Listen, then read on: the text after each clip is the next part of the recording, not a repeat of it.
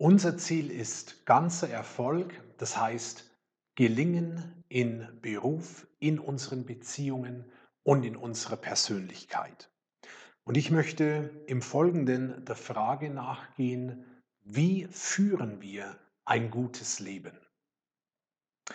Roger Martin, er gilt aktuell als einflussreichster Management-Vordenker der Welt, ist Nummer 1 der Thinkers 50 Liste. Er wurde in einem Interview mit einem großen Wirtschaftsmagazin vor einiger Zeit gefragt, Herr Martin, wenn Sie einer Führungskraft einen Rat geben sollten, wie würde dieser lauten? Und ich war total gespannt, weil ich solche Art von Fragen liebe, die so auf den Punkt kommen und die Themen fokussieren. Und Roger Martin sprach dann nicht über Philosophien oder Managementmodelle, sondern er gab eine Antwort, die sehr einfach und gleichzeitig durchschlagend war. Er sagte, wenn ich einer Führungskraft einen Rat geben sollte, dann würde ich raten, Sie müssen sich in Ihrem Leben Zeit zum Nachdenken nehmen. Ich zitiere seine Antwort. Die moderne Unternehmenswelt, sagt Roger Martin, ist dafür gemacht, sie ständig beschäftigt zu halten. Wenn Sie Ihre Zeit mit Dingen füllen, die Ihnen keine Zeit mehr lassen, sich zurückzulehnen und nachzudenken, dann wird Sie das eines Tages einholen. Was rät also der profilierteste Management-Denker unserer Zeit. Er rät uns, uns Zeit zum Nachdenken zu nehmen. Und mich fasziniert immer wieder, dass ganz oft die wesentlichen Dinge auch sehr einfach sind. Einfach heißt allerdings nicht leicht. Da gibt es einen Unterschied. Dinge, Prinzipien können einfach sein vom Verständnis, aber schwierig in der Umsetzung. Und es wird uns nicht immer leicht fallen, diese eigentlich einfachen Dinge in unseren Lebensalltag einzubauen.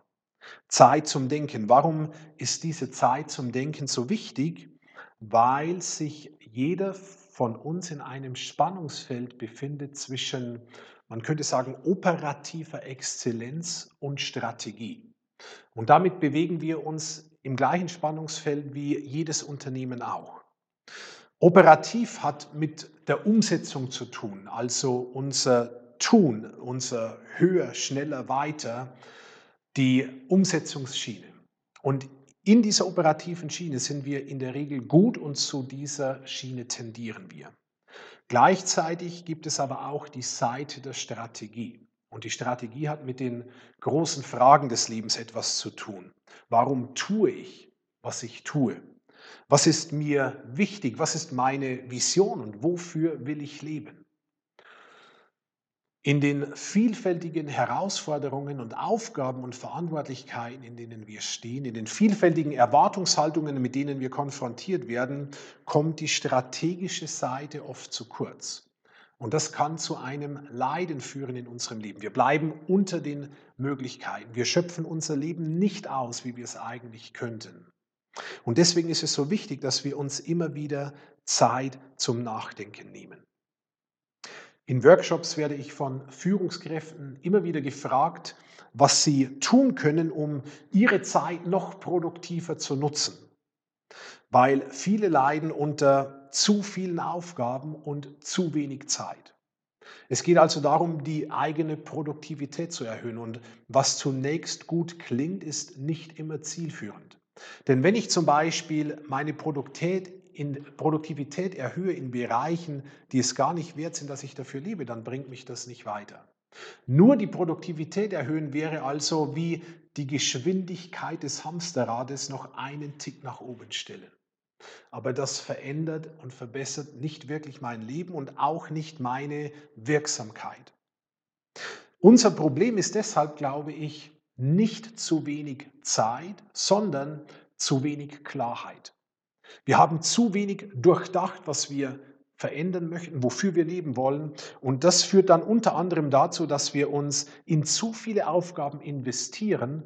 Und eine Folge davon ist dann zu wenig Zeit. Wir brauchen also nicht nur Produktivität, sondern eine zielgerichtete Produktivität oder mit anderen Worten eine gesunde Wirksamkeit. Und ich möchte dieser Frage jetzt nachgehen, wie entwickeln wir eine gesunde Wirksamkeit, wie führen wir ein gutes Leben. Diese Frage ist komplex und das Feld ist weit und Antworten gibt es viele.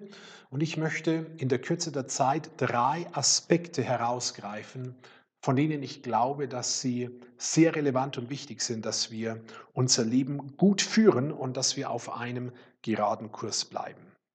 Erstens, wie führen wir ein gutes Leben? Wir beginnen in Systemen zu denken statt in Zielen. Mit anderen Worten, Systeme sind wichtiger als Ziele.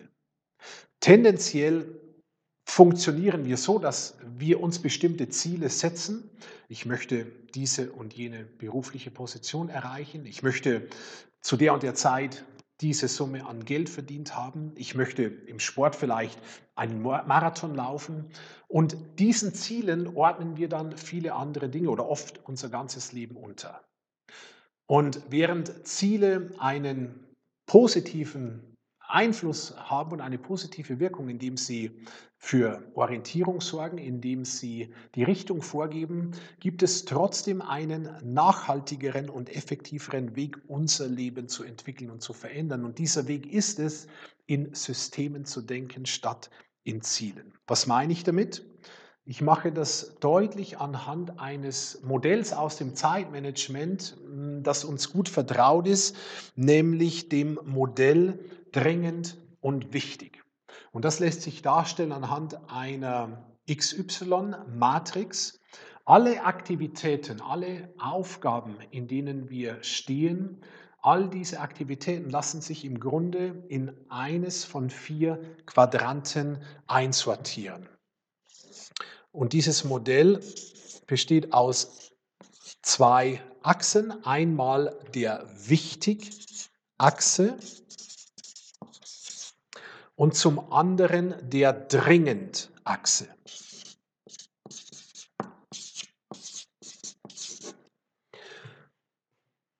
Und der Einfachheit halber lässt sich das ganze Bild herunterbrechen auf vier Quadranten.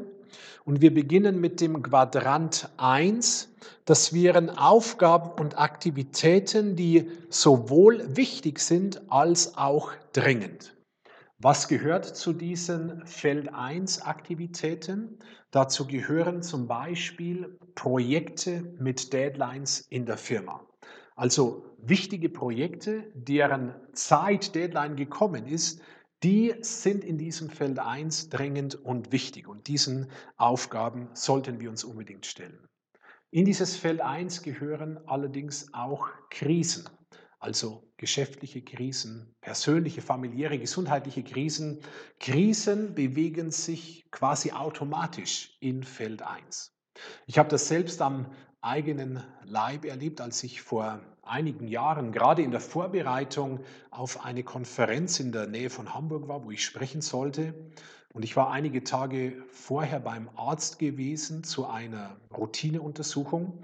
Und dort wurden auch bestimmte Blutwerte untersucht, die dann ins Labor eingeschickt werden mussten. Das dauerte etwas und der Arzt sagte bei der Verabschiedung, Johannes, wenn du nichts mehr hörst, ist alles okay. Und äh, das ist, was ich am liebsten höre vom Arzt, nämlich nichts mehr. Und das ist auch, wie ich es bis zu dem Zeitpunkt gewohnt war.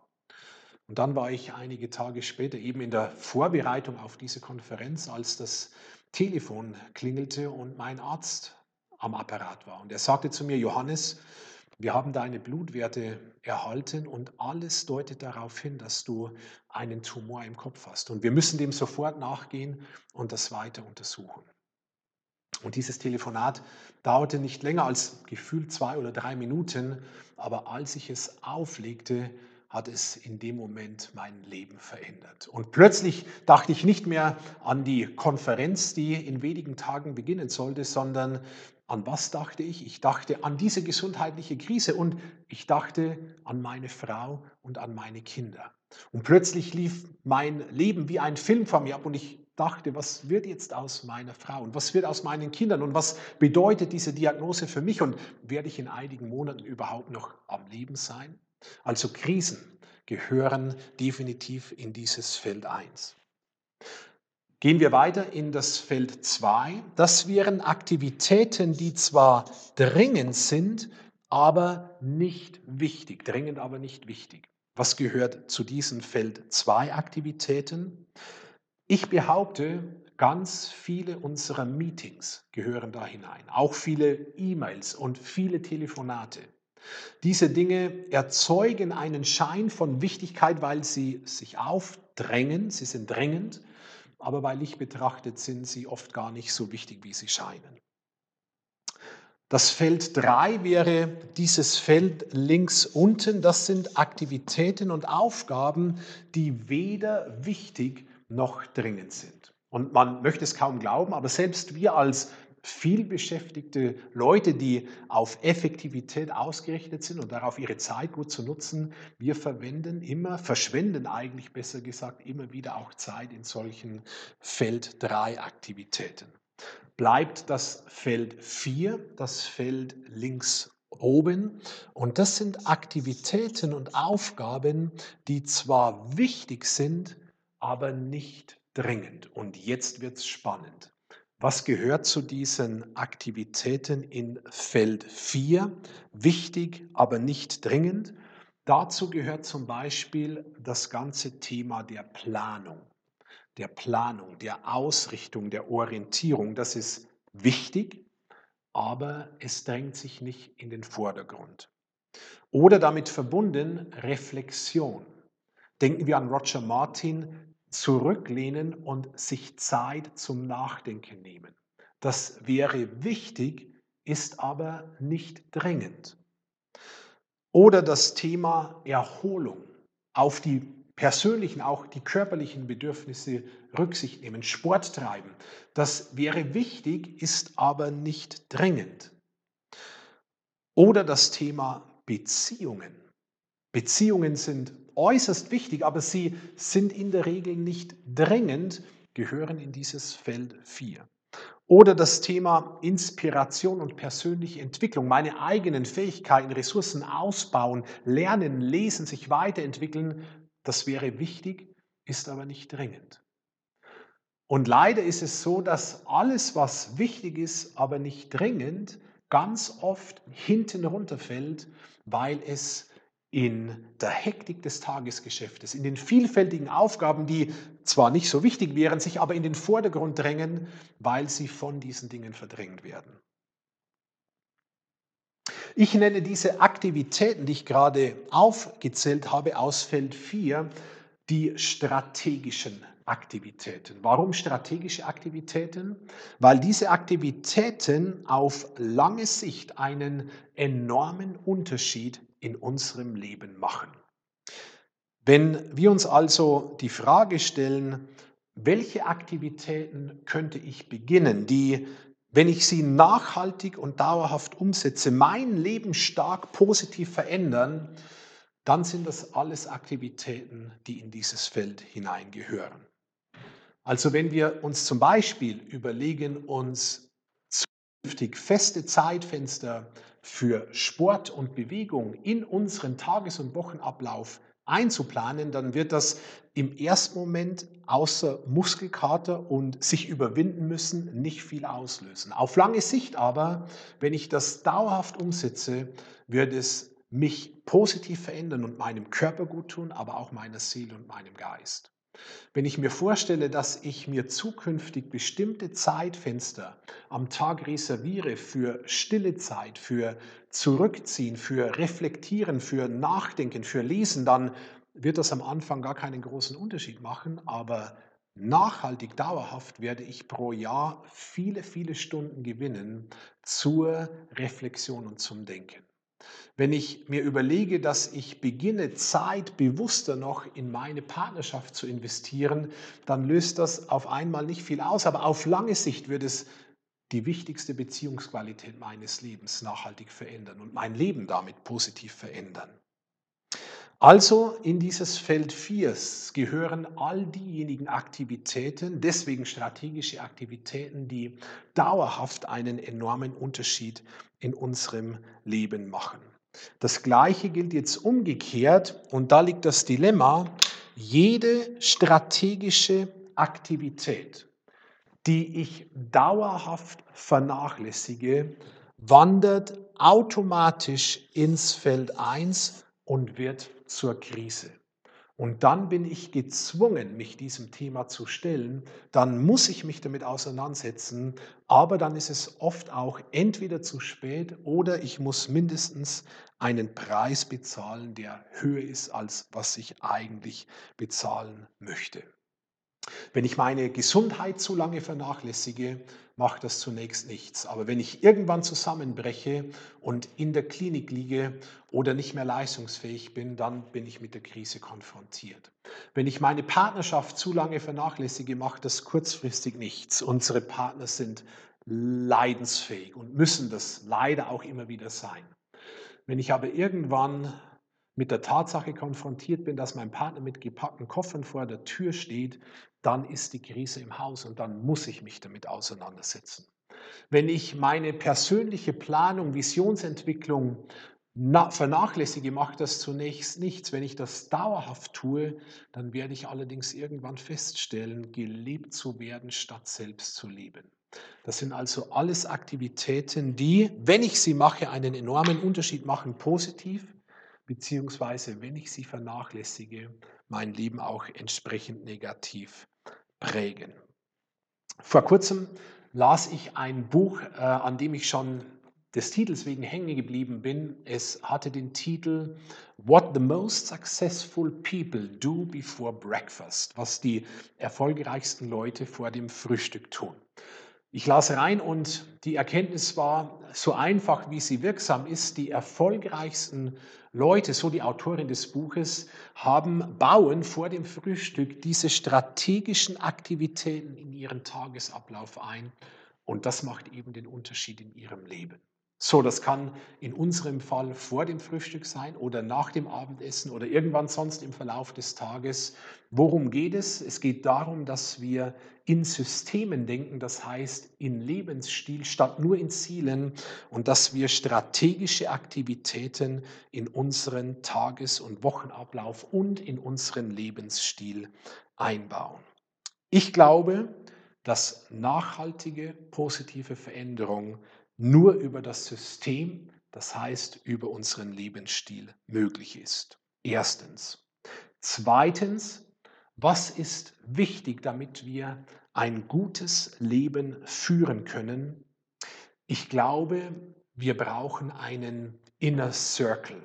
Und damit meine ich eine Gruppe von Menschen, mit denen wir verbunden sind, eine Gruppe von Freunden, die um uns und mit uns sind.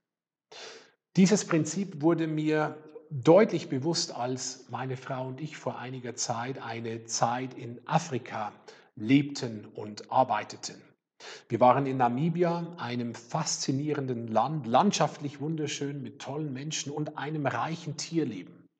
Und wir haben es genossen, hin und wieder die Gelegenheit zu haben, an einem frühen Morgen oder an einem Abend an einer Wasserstelle in der Wildnis zu sitzen und das reiche Tierleben dort zu beobachten. Alle möglichen Arten von Tieren versammeln sich dann da und in der Regel herrscht eine lockere, ausgelassene Stimmung. Manchmal ist es aber so, dass wie von einer unsichtbaren Hand gesteuert sich plötzlich die Atmosphäre verändert und eine angespannte Ruhe und Nervosität in der Luft liegt. Und das ist dann ein Zeichen ganz oft dafür, dass etwas in der Luft liegt, nämlich tödliche Gefahr. Irgendwo im Gebüsch liegt da ein Löwe auf der Lauer nach Beute. Und wenn man über die Jagdstrategie der Löwen nachdenkt, dann kommt man zu interessanten Erkenntnissen. Denn wie jagen Löwen? Löwen jagen nicht, indem sie, wenn sie auf eine Herde treffen, sich wahllos ins Getümmel werfen und ähm, ihre Energie praktisch verschwenden. Das würde selbst Löwen überfordern, sondern Löwen jagen, indem sie sich im Versteck auf die Lauer legen und dann oft stundenlang ihre Beute ausspionieren, ihre Herde, die sie vor, sie haben, vor sich haben, analysieren und sich dann ein Zieltier, ein Beutetier heraussuchen, das sie ins Visier nehmen. Und wenn dann der Moment der Attacke des Angriffs gekommen ist, dann versuchen die Löwen etwas ganz Entscheidendes. Sie versuchen, das anvisierte Beutetier von der Herde zu trennen. Und wenn ihnen das gelingt, das Beutetier von der Herde zu trennen, dann ist die Wahrscheinlichkeit groß, dass die Löwen erfolgreich Jagd machen und dass das Beutetier zur Beute wird. Und von diesem Prinzip, von dieser Jagdstrategie der Löwen habe ich etwas Entscheidendes gelernt. Ein Prinzip, das für uns alle gilt und das lautet, wer sich von der Gruppe trennt, wird gefressen. Wer sich von der Gruppe trennt, wird gefressen. Immer wieder lesen wir in den Medien von zahlreichen Abstürzen einstiger Superstars in Wirtschaft, in der Politik, in der Gesellschaft. Leute, die zuerst steil die Karriereleiter emporklommen und dann irgendwann steil abstürzten und ihre Reputation verlieren, ihren ihr Geld verlieren, ihren Wohlstand verlieren, ihre Gesundheit verlieren, ihre wichtigsten Beziehungen verlieren. Und dieser Absturz vom Himmel in die Hölle, könnte man sagen, hat in jedem einzelnen Fall natürlich individuelle Hintergründe. Aber was ganz oft solche Fälle vereint, ist die Tatsache, dass viele dieser Superstars, die abstürzen, eines nicht hatten. Sie hatten keinen Inner Circle, keine Gruppe, keine Herde, um im Bild zu bleiben, die sie geschützt hätte, wo sie offen sein konnten, in der sie Leben teilen und auch Ermutigung und Korrektur empfangen hätten. Und das ist oft ein wichtiger Faktor, der dann zu diesem Absturz führt. Also, wer sich von der Gruppe trennt, wird gefressen. Bill George, ich habe ihn an anderer Stelle erwähnt, dieser Top-CEO und Harvard-Professor und Bestseller-Autor. Er spricht in seinem Vortrag an einer Stelle über eines seiner Erfolgsgeheimnisse im Leben. Und mit dem Begriff Erfolgsgeheimnis bin ich grundsätzlich sehr vorsichtig, aber in diesem Fall, glaube ich, ist er angebracht. Bill George sagt, er träfe sich seit über 40 Jahren einmal pro Woche wann immer es ihm möglich ist und wenn er im Land ist, mit einer kleinen Gruppe von Freunden, etwa eine Stunde in der Woche an einem Morgen, um gemeinsam Zeit zu verbringen, auszutauschen, über Herausforderungen zu sprechen, sich gegenseitig zu ermutigen, zu stärken und, wenn notwendig, auch zu korrigieren und zu helfen. Und das ist eines seiner Erfolgsgeheimnisse im Leben. Und ich glaube, die Frage stellt sich uns, wer ist unsere Gruppe? Wer ist unser Inner Circle? Wo habe ich einen geschützten Raum, Beziehungsraum mit Menschen, wo ich ehrlich sein kann und wo ich diese Ermutigung und diese Hilfestellung bekomme? Wir könnten uns die Frage stellen, wer ist noch da, wenn ich nichts mehr leisten kann? Wer sind die Menschen, die noch zu mir stehen, wenn Job, Geld und Ruhm weg sind? Und in diese Menschen sollten wir uns ganz neu investieren und diesen Inner Circle, diese Gruppe kultivieren. Das ist und wird ein wichtiger Schlüssel sein, für uns ein gutes Leben zu führen. Das bringt mich zu Punkt 3. Wie führen wir ein gutes Leben? Indem wir uns die richtigen Fragen stellen. Ich glaube, ein gutes Leben hat viel mit den richtigen Fragen zu tun. Mark Twain sagte einmal, die zwei wichtigsten Tage im Leben sind der Tag, an dem du geboren wurdest und der Tag, an dem du herausfindest, warum. Der Tag, an dem wir geboren wurden, den hat jeder von uns hinter sich. Der Tag, an dem wir herausfinden, warum, den hat noch nicht jeder erlebt. Erst vor einiger Zeit erreichte mich die Mail eines jungen Managers, der mir schrieb, ich zitiere, gerade wieder stelle ich mir die Frage, warum bin ich auf dieser Welt? Mir fehlt eine Vision für mein Leben, eine übergeordnete Idee, die mich motiviert und begeistert. Und so wie diesem Manager geht es im Grunde jedem Menschen. Uns treiben die großen Fragen um und es ist wichtig, dass wir uns die richtigen Fragen stellen. Die Frage nach dem Warum, das hat mit unserem Ursprung etwas zu tun. Die Frage nach dem Wozu, das hat mit unserer Funktion etwas zu tun. Und die Frage nach dem Wofür, das hat mit unserer Vision etwas zu tun, mit der übergeordneten Idee, für die wir leben. Und wenn man diese drei Fragen zugrunde legt, warum, wozu, wofür, dann werden wir feststellen, dass alles mit der Frage nach dem Warum beginnt. Und wozu und wofür eine Ableitung unseres Warums sind. Wie alle wichtigen und großen Fragen lassen sich auch diese Fragen nur beantworten auf Basis eines bestimmten Weltbildes. Ich weiß nicht, was Ihr Weltbild ist, aber ich kann Ihnen sagen, wie ich mein Warum beantworte. Ich bin hier auf dieser Welt, weil ich von einem guten Gott, dem Gott der Bibel, bewusst geschaffen wurde, um in Partnerschaft mit ihm, das heißt in einer lebendigen Beziehung zu ihm, in meinen Verantwortungsbereichen, die wir schon skizziert haben, die vor allem aus Beruf, aus Beziehungen, aus meiner Persönlichkeit bestehen, um in meinen Verantwortungsbereichen Position einzunehmen, meinen Führungsauftrag wahrzunehmen und meine Verantwortungsbereiche, das heißt mein Stück Land, positiv entwickle und gestalte. Ich bin hier und Gott ist an meinem ganzen Erfolg interessiert. Er ist daran interessiert, dass Leben ganzheitlich gelingt. Das ist mein Warum. Und ich glaube, dass diese Frage nach dem Warum, die mit Sinn zu tun hat, eine Grundsehnsucht in jedem unserer Leben ist. Os Guinness, er berichtet in seinem Buch The Call von einer bewegenden Begegnung mit einem vermögenden Geschäftsmann, dem auch diese Frage so auf dem Herzen brannte. Und ich zitiere aus seinem Buch, wie Sie wissen, sagte der Geschäftsmann zu Oss, habe ich eine sehr erfolgreiche Karriere hinter mir und viel Geld verdient. Viel mehr, als ich je erträumt hätte, viel mehr, als ich je ausgeben könnte, viel mehr, als meine Familie braucht. Eines der Motive für meine Karriere war es, Menschen anstellen zu können, die all die Dinge tun, die ich selbst nicht tun wollte. Aber es gibt eine Sache, die ich nicht delegieren und für die ich niemanden anstellen kann. Sinn und Erfüllung im Leben zu finden. Ich würde alles geben, um das zu entdecken. Zitat Ende. Ich glaube, dass wie diesem erfolgreichen Geschäftsmann es uns allen geht, dass wir eine Sehnsucht danach haben, Sinn und Erfüllung zu finden.